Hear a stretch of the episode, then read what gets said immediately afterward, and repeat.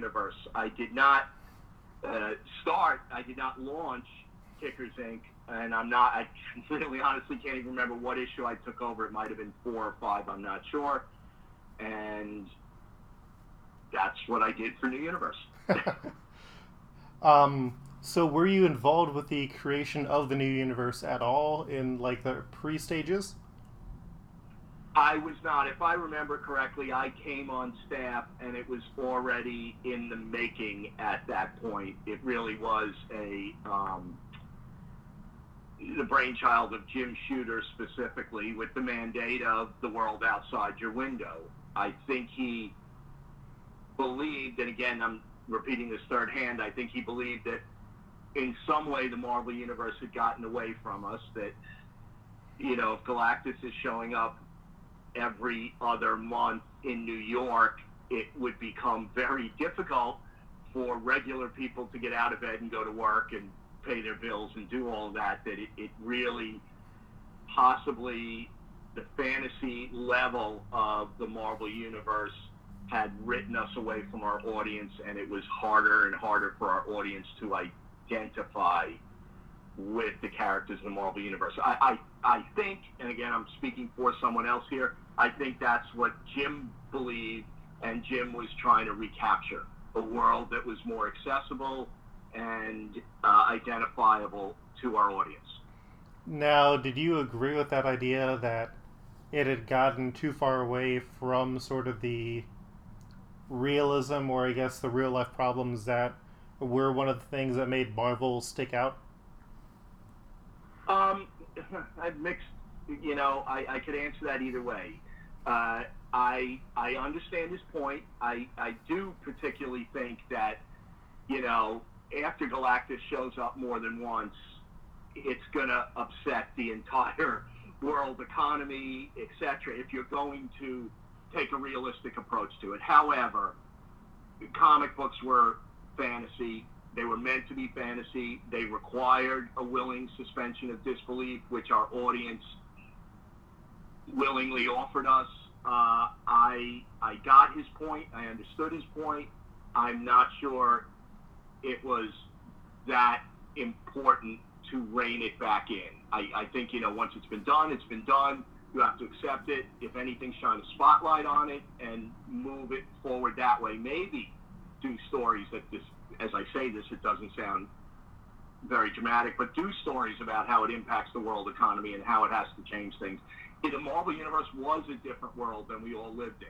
And I think it would have, in my opinion, it'd be best to just accept that and write it that way and treat it that way again, all that said, I was a, a fill-in assistant editor when I started at Marvel for someone who was out sick.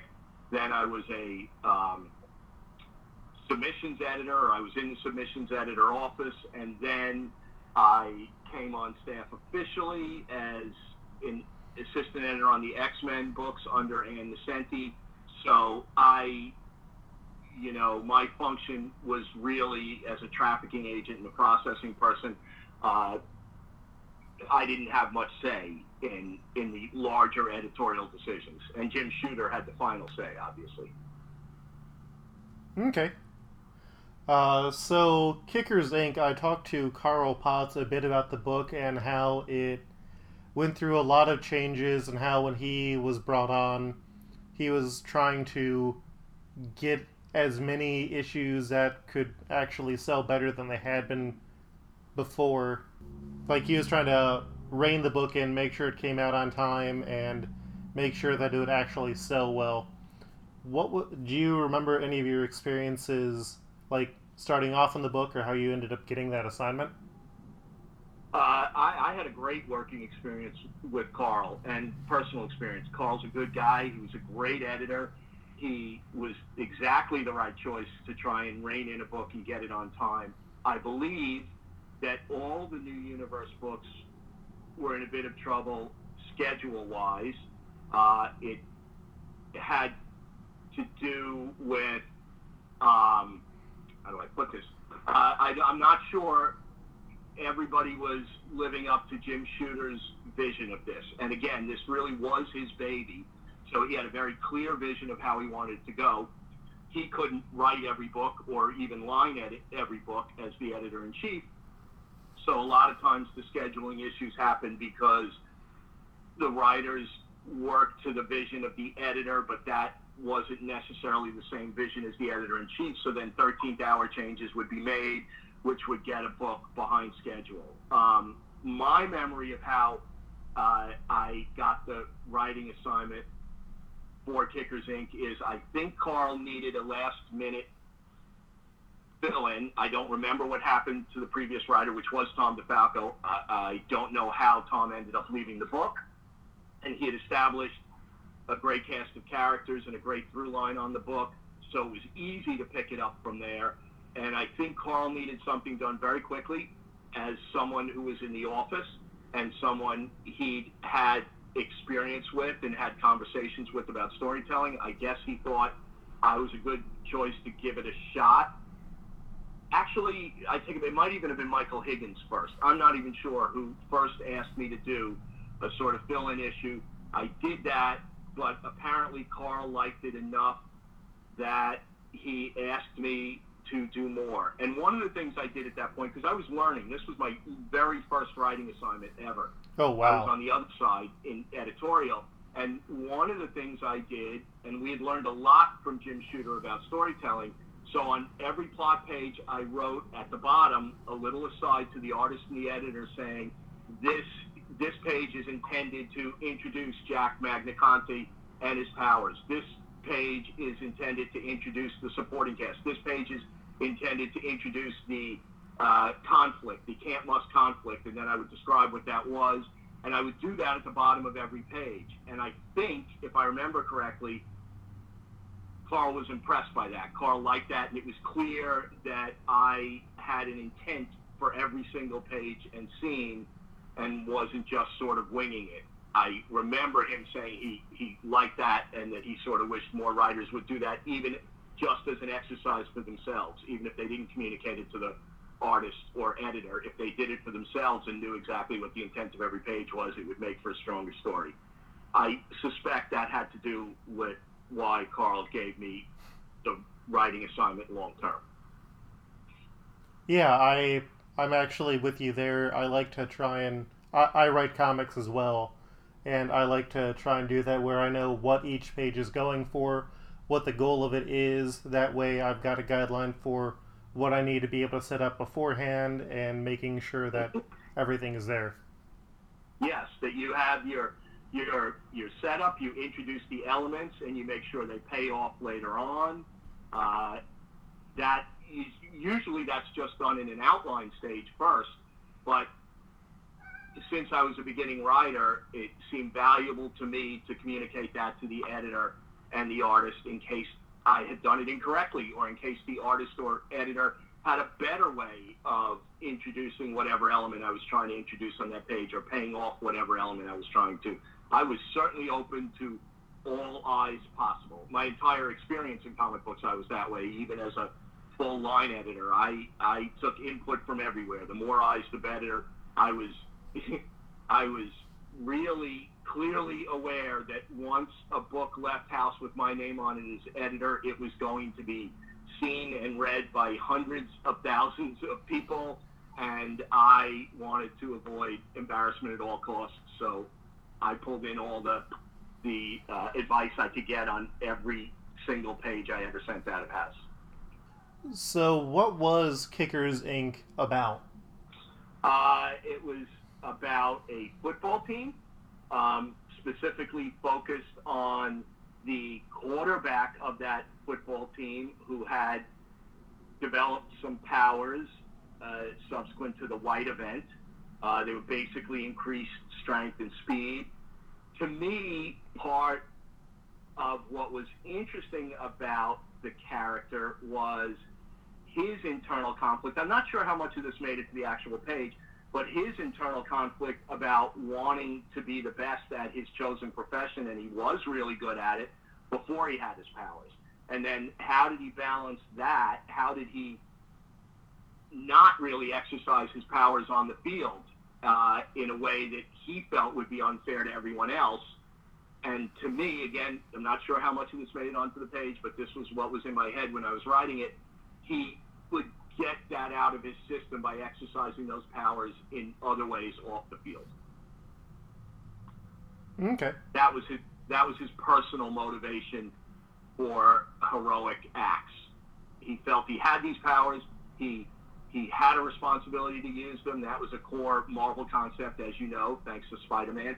He had a responsibility to use them, and he felt a personal uh, obligation to try to not use them on the field. So he had to balance them out some way. Yeah, that that's definitely a very Marvel seeming idea. Do you think that like because it was about football players that it may have not necessarily appealed to some of the I guess stereotypical Marvel readers at the time or that may have made it more difficult for people to get into? I suppose that's possible. I honestly wasn't a huge football fan going into it. Uh, more so than other sports, I, I liked football, but um, that's certainly possible. It probably was counterintuitive to who our audience was. There's this perception in the world that people who like comics don't like sports and vice versa. I wouldn't say that was 100% true, but it's a valid comment to make. Um, that's why I tr- tried to keep much of the comic book off the field. Mm-hmm. You know, yes, he was a football player the same way Peter Parker was a photographer and student, but you didn't do a lot of pages about that. You just used it for some of the internal conflicts to the character, but you didn't you didn't base a lot of the action there. I also think it's possible. You know, Ron Frenz was the artist and a terrific, great Marvel Comics artist, one of the best storytellers out there.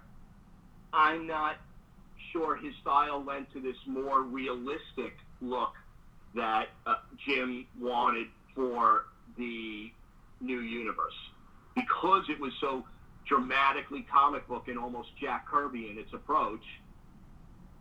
I'm not sure it, it, it sent the exact message of realism. He did great football scenes, he did great action scenes, but he did great character scenes. There's there's nothing I would fault Ron for doing, but uh, I'm not sure it lent itself to the style that Jim envisioned for the book. Yeah, that's an interesting point. So, why do you think the new universe didn't really catch on?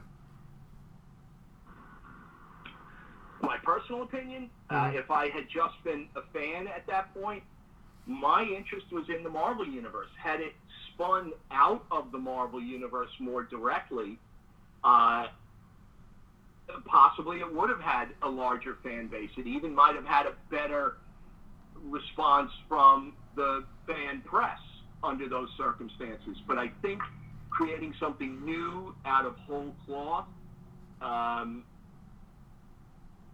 didn't necessarily lend itself to, you know, again, if it spun out of one of the titles, Fantastic Four or something like that, yeah, maybe. And then people would feel it was part of the ongoing continuity of the Marvel Universe.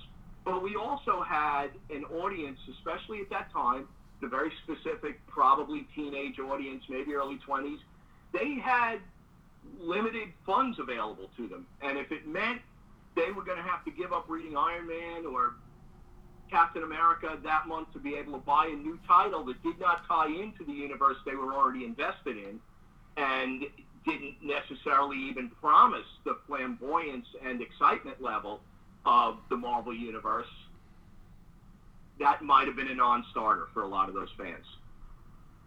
Yeah, I I definitely agree with you there. It seems like a weird way to start a universe, very whole cloth that way, especially with books that, for the most part, weren't connected to each other. Yes, I agree. I agree. That was the strength of the Marvel Universe for me growing up over the DC universe. Yes, the DC universe, the characters knew each other and they interacted in Justice League, but you could read an issue of, you know, Spider-Man and Thor would fly by overhead, and there was this real sense of a coherent universe and you were peeking in at a much larger picture. I'm not sure the new universe presented that way. Yeah, one of the uh, goals that I've read, I, I've yet to uh, talk to uh, Jim Shooter yet, was that he wanted to have this full universe, but it's not all connected, and like some of the books seem to not even necessarily require that they are in the same universe, so it's very weird. I am hoping I get to talk to him about what uh, the plans were and what some of the thinking was behind that.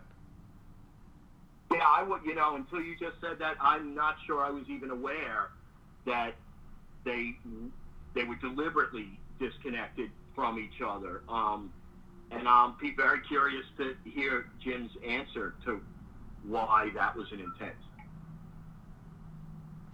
So, what do you think the legacy of the new universe is? Is it just this is an idea that didn't work and it's infamous for that? Do you think there was uh, some greater value within the comics that were being put out? Hmm. That's an interesting question. I think it allowed all of the creators on those books to uh, to really try something new and to stretch their abilities because there was a challenge to it and there was a very direct challenge from the editor in chief to make this work and to make it work at the same time as you were not using all of the established tropes of the comic book universe. So while we all knew how to do Marvel comics, we did not necessarily ha- know how to do New Universe comics. So we really did have to stretch our abilities and learn new things. For me personally, that was a good thing. Uh, it, anything that's a challenge is something that brings out new abilities and strengths in you. And so for me, that's what it did. It really taught me how to write something different than I was already comfortable with. Um, the obvious answer to a legacy question is they're now, you know, Starbrand and Nightmask have their own comic book. It's not something that ever completely went away. The White event has been addressed, and I think the Beyonder was included as part of that. I'm not sure, but for the fans, I'm not sure. I can't speak to actually where it sits with them and what they feel about it. I do think the fan press sort of just treated it as a failed experiment, and I'm not sure that was necessarily fair. Uh, and I'm sure current fans have little or no memory or knowledge of the new universe. But I, I also think it led to other companies being willing to do other universes and understand that other universes could coexist alongside the the main universe at a company. You know, DC in some ways did that with the New 52, and then now with Rebirth, where they're combining them, they're sort of acknowledging these were other universes, but they took place concurrently to each other. DC... I think it opened. Oh. It, it, it, it, it opened it expanded the minds of the creators and possibly the fans who went on to become creators. DC seems to have a very strange ebb and flow of whether or not there's only 52 universes or if there's infinite universes or if there's only two. So it it is definitely strange. Yeah, um, I enjoy a lot of DC titles, but uh, and, and I continue to read both Marvel and DC and many other companies' comics, but DC it seems to be based more on uh, how a creator wants to treat a particular title. And I'm, I'm just speaking an outsider's view of that. I have no inside track on that, but I sometimes get confused about what I'm reading and what universe I'm in when I'm reading it. I I can get that to a point. There definitely seems to be a lot less editorial control over what books a character might be showing up in like back in the 70s and 80s, Wolverine could only appear in one title at a time. And now he's in like three. Well, Wolverine's dead, but like before that, he was showing up in like three or four titles every month. Yeah, so as the editor of Marvel Comics Presents, uh, that was a bit of a uh, a burden on me because at one point uh, an editorial mandate came down that Wolverine had to be my lead feature uh, and continued to always be my lead feature instead of you know we launched with Wolverine as the lead feature and then we used other characters. And when that editorial mandate came down, I had to run everything through the X Men office, which was run by Bob Harras, who's a good friend of mine, was then and still is. But he rightfully, you know, his personal mandate was to protect Wolverine and to tell the best Wolverine stories in his books. So I often face this situation of the better a Wolverine story my creator pitched to me that I had to run through Bob the less he really wanted it to appear in any book outside of his office, understandably. So we were at odds about, we had two separate mandates that conflicted with each other, but we had responsibilities to our own line. So uh, that, that Wolverine example, I just, I'm sorry, I, I digressed by saying that. I'm off of the new universe, but that was definitely an issue. No, that is perfectly fine it, it's a way to build connections to people who are listening who may have not read the U- new universe because most of it, except for now, the uh, they've got two volumes of Starbrand out. Most of it is not in print, or even on uh, Comixology or Marvel's uh, Unlimited app. Yep. So what? Uh, from the work that you've done, what would you say are some of the comics that you're most proud of? It doesn't need to be New Universe related. Huh. Um, I'm very proud of my work on Marvel Comics Presents. It was hugely challenging. It was two issues a month with four stories in each issue. So I was dealing with four creative teams every two weeks on that, as well as juggling five other monthly titles, four other monthly titles, I believe, at the same time. Uh, I'm hugely proud of the quality I was able to maintain there, of the opportunity it gave me to try out new talent, to uh, spotlight characters that didn't have their own books and really hadn't gotten any attention in a long time, to bring back talent like Don McGregor onto a Black Panther serial there, to the, the obviously Weapon X with Barry Windsor Smith was I was very proud of and was huge and and and really made an impact on the Marvel universe. Uh, that's Marvel Comics presents any of the work I did with Alan Davis. I'm hugely proud of, which is Excalibur as an editor. I was the editor on that, or an issue of an X Men annual, I believe it was that I did that I wrote that he penciled. Uh, very proud of. Um, work I did on X Universe, uh, my work on Web of Spider-Man, and I'm sure you're aware that uh, for good and bad, I am credited with the Clone Saga, mm-hmm. with initiating the Clone Saga, because that was an idea that sprung from me. I uh, like to qualify that with saying that Howard Mackie and I pitched that concept to be a, I believe, three or four issue, or sorry, three or four month story arc that ran through the four titles, I think, then, which would be basically a year's worth of story. And because it effectively tripled sales on the Spider books at the time, the marketing and sales department kept coming in and saying, you have to extend this, you have to extend this. And it ran for two and a half years. And I think some of the fan and press criticism about that storyline came from the fact that it was dragged out. I think it would have been a far more successful and powerful storyline had it run the course it was meant to by Howard, myself, and the other creators, and even editorial at the beginning. But Marvel at that point was more and more driven by marketing and sales demands. Um, so I think a lot of I, I think people uh, respect the high concept of the story and what it could have been, and Ben Reilly would have ended up as the the final Peter Parker slash Spider-Man, and then we would have gotten back to the character's roots. He would have been single. He would have not completed school yet, etc. Uh, but I think it went bad in getting dragged out for so long. That's my personal opinion because it allows me to absolve myself of any responsibility for where it went wrong.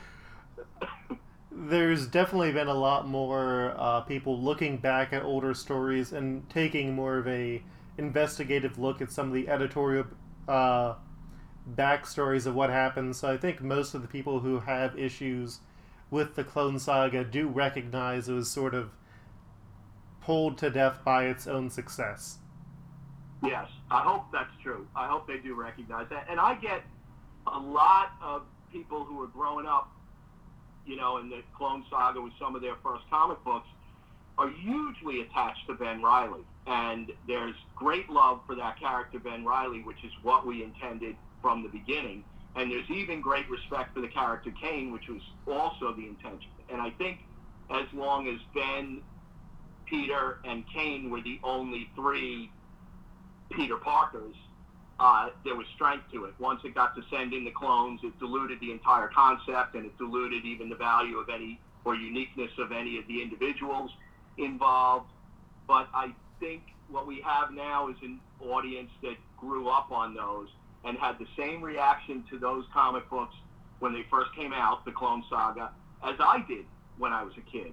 Uh, you know, comic books affected me greatly. I was moved by comic books. I learned a lot of my, you know, outlook on the world, for right or wrong, from comic books, and my morality was shaped by comic books in a lot of ways. And I was acutely aware, as were most of the people who worked at Marvel when I was there, that everything we wrote and edited and did might have that same positive effect on the kids, adults, the, the audience reading those comics. And we wanted to bring that level of joy and fun to their lives.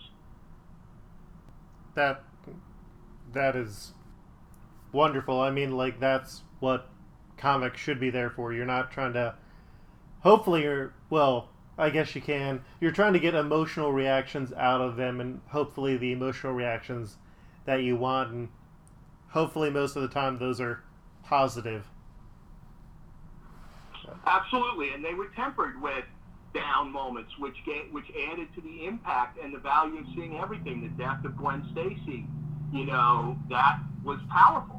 That was really powerful way back when. The death of the Green Goblin, basically hoisted on his own petard when he gets impaled by his own uh, Goblin glider. Those were all powerful moments in my childhood, and we were trying to do the same for our audience. And the Clone Saga was meant to address that. We were really looking at telling a story of two good guys in a bad situation, which is not only better drama than a good guy versus a bad guy, because you know who the rooting value is for there, but two good guys in a bad situation is something where everybody, the creators and the audience, has to step back and say, whose side am I on? Do I have to be on a side? Is there always a right and a wrong? There isn't. And that's powerful storytelling when done right. Mm-hmm. And Marvel was always more about the emotional moments than DC was. They, in my mind, and I'm, I'm not the first to say this, you know, uh, DC Comics, you know, Batman was Batman and sort of disguised himself as Bruce Wayne in a way, and Superman certainly was Superman first and disguised himself as Clark Kent. The Marvel comics were about the men under the masks. Peter Parker was Peter Parker, and he wore a mask to be Spider-Man. It was the exact opposite. We were writing the civilian characters first and what they would do with those powers and costumes if they got them. I agree with you there. I think that's definitely true, and it's something that some people have tried to bring into the DC universe, but it doesn't necessarily work. I agree, and I think a large part of that being brought into the DC universe is Bob Harras as editor in chief because he came from a Marvel sensibility, and Bob and I had many discussions about what I just said to you over the years, long before he moved over to DC, and he too was aware that the humanity of the Marvel characters was was front and center, uh, whereas that wasn't necessarily the case with the DC characters. I love DC Comics. I love a lot of those characters, but it was just a different ball game. Mm-hmm. Uh, so, because you had mentioned it a while back, uh, what comics are you reading nowadays? Hmm. Um, Uh, yeah. I should be able to answer that relatively quickly. Uh, I just read and enjoyed Alters from Aftershock. I read mostly superhero comics. That is my interest. That's been my interest since childhood. So I've read some of the Rebirth stuff from DC and will continue. I'll always read anything about Batman because, you know, Batman was the character you could grow up to be when Mhm. you were a little kid. You just had to train hard, be super smart, and be really grim and gritty. Um, uh, I obviously follow Spider-Man because I think Dan Slott is an unbelievably good writer and doing a terrific job on it, and he's a character near and dear to my heart. Um, I enjoyed actually Secret Wars from Marvel, and I enjoyed how they came out the other side of it. I'm a little confused by certain elements, especially in the Spider-Man universe. I can't quite follow if Spider Gwen and Spider Ben are living in the same universe as Peter Parker Spider-Man and Miles Morales Spider-Man. I know Miles Morales is here in our universe. hmm We're a little confused by some of those elements, not really interfering with my enjoyment of reading those comics.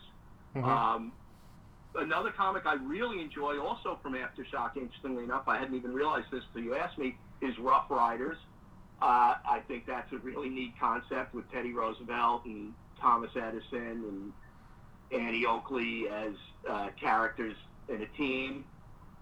Um, what other comics? Oh, obviously Ragnarok, Walt Simonson. Anything he writes or draws, I will be the first thing I I read uh, in my weekly bundle. I read most of my comics now through Comixology. I've sort of gone to the dark side, and I do read most of my comic books digitally. Uh, partly because I'm I live in a Manhattan apartment with my wife and two kids. Well, one of my kids is off to college, but there's a limited amount of space, and I appear to have filled every inch of the space available to me already. So, uh, digital comic books is a solution to that. I I definitely agree, and I don't think a lot of uh, people would begrudge you that. I know I love being able to have like eight trades worth of comics on a device instead of having uh, eight more trades on my bookshelves. Yeah.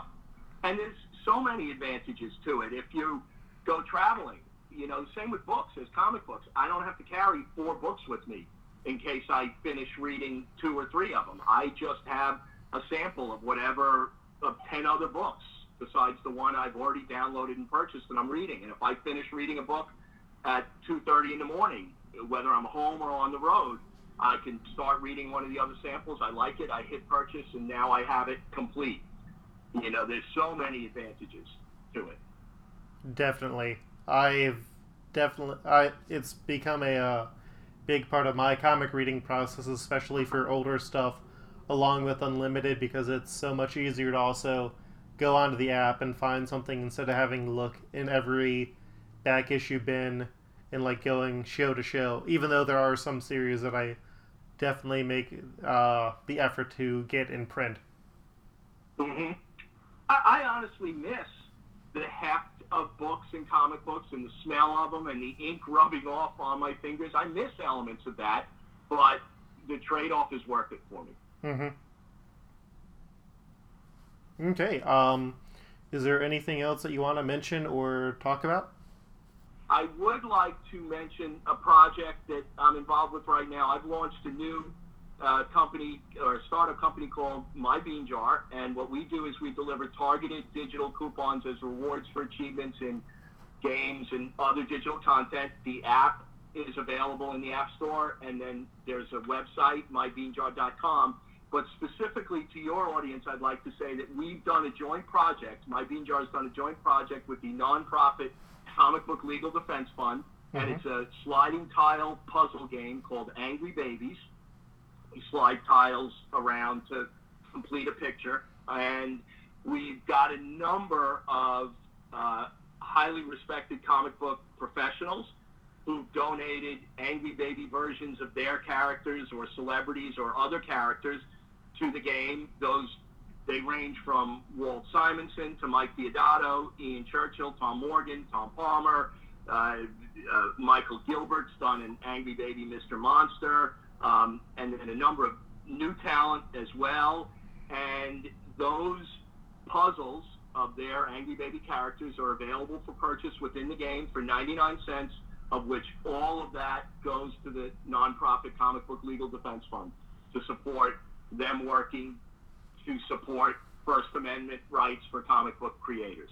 And I would love for people to check out the game and first and foremost enjoy the game. Second, to make a couple of purchases to support the Comic Book Legal Defense Fund. And even better, to sign up for my bean jar at the same time and start winning free stuff at other content and games. Wonderful. I will make sure to also put a link in that in the episode uh, notes. Much appreciated. Uh, thank you again for coming on and having this conversation with me. Happy to do it. And any other time, if there's any other topics I can contribute to, please feel free to contact me again. Oh, I will be more than happy to. And it is definitely interesting how there is a greater look being taken at old stories uh, in the podcast format. I'm not sure how many or if you listen to any podcasts, uh, but there's a few like uh, Journey into Misery, which uh, covers like a different uh, superhero like run or backstory each week, or Jay and Miles explain the X Men, which is going through chronologically all of the X Men stories. And Wow. Yeah, it, it's uh, they're interesting projects. Uh, just taking looks back at uh, what had been there before, but it's uh, like even in the stuff that I've been reading, I am learning a lot as a writer and an editor, and even just like putting together things that I didn't before. Yeah, I've noticed that I'm getting more requests for interviews for podcasts. In fact, I just did one last night with Howard Mackie about the Clone Saga for another. I won't name the podcast because I don't want to, you know, I don't want to plug your competition on your podcast. Oh, but- it's not competition. it, it, it's not like we're charging or anything. Okay, well, it was Amazing Spider Talk. hmm and they talked to us last night about the Clone Saga because, as you said, more and more people are looking at that, and I have a, another interview scheduled uh, next week with someone about the same thing. They're looking back at Spider-Man from those years, not specifically focused on the Clone Saga, but the time period that I was working on it. So yeah, I I'm experiencing it personally that there's more and more of what you just said going on. Okay. Well, thank you again for taking the time to uh, talk with me. So, Great, Luke. I look Yep. forward to it. Thank you very much. thank you.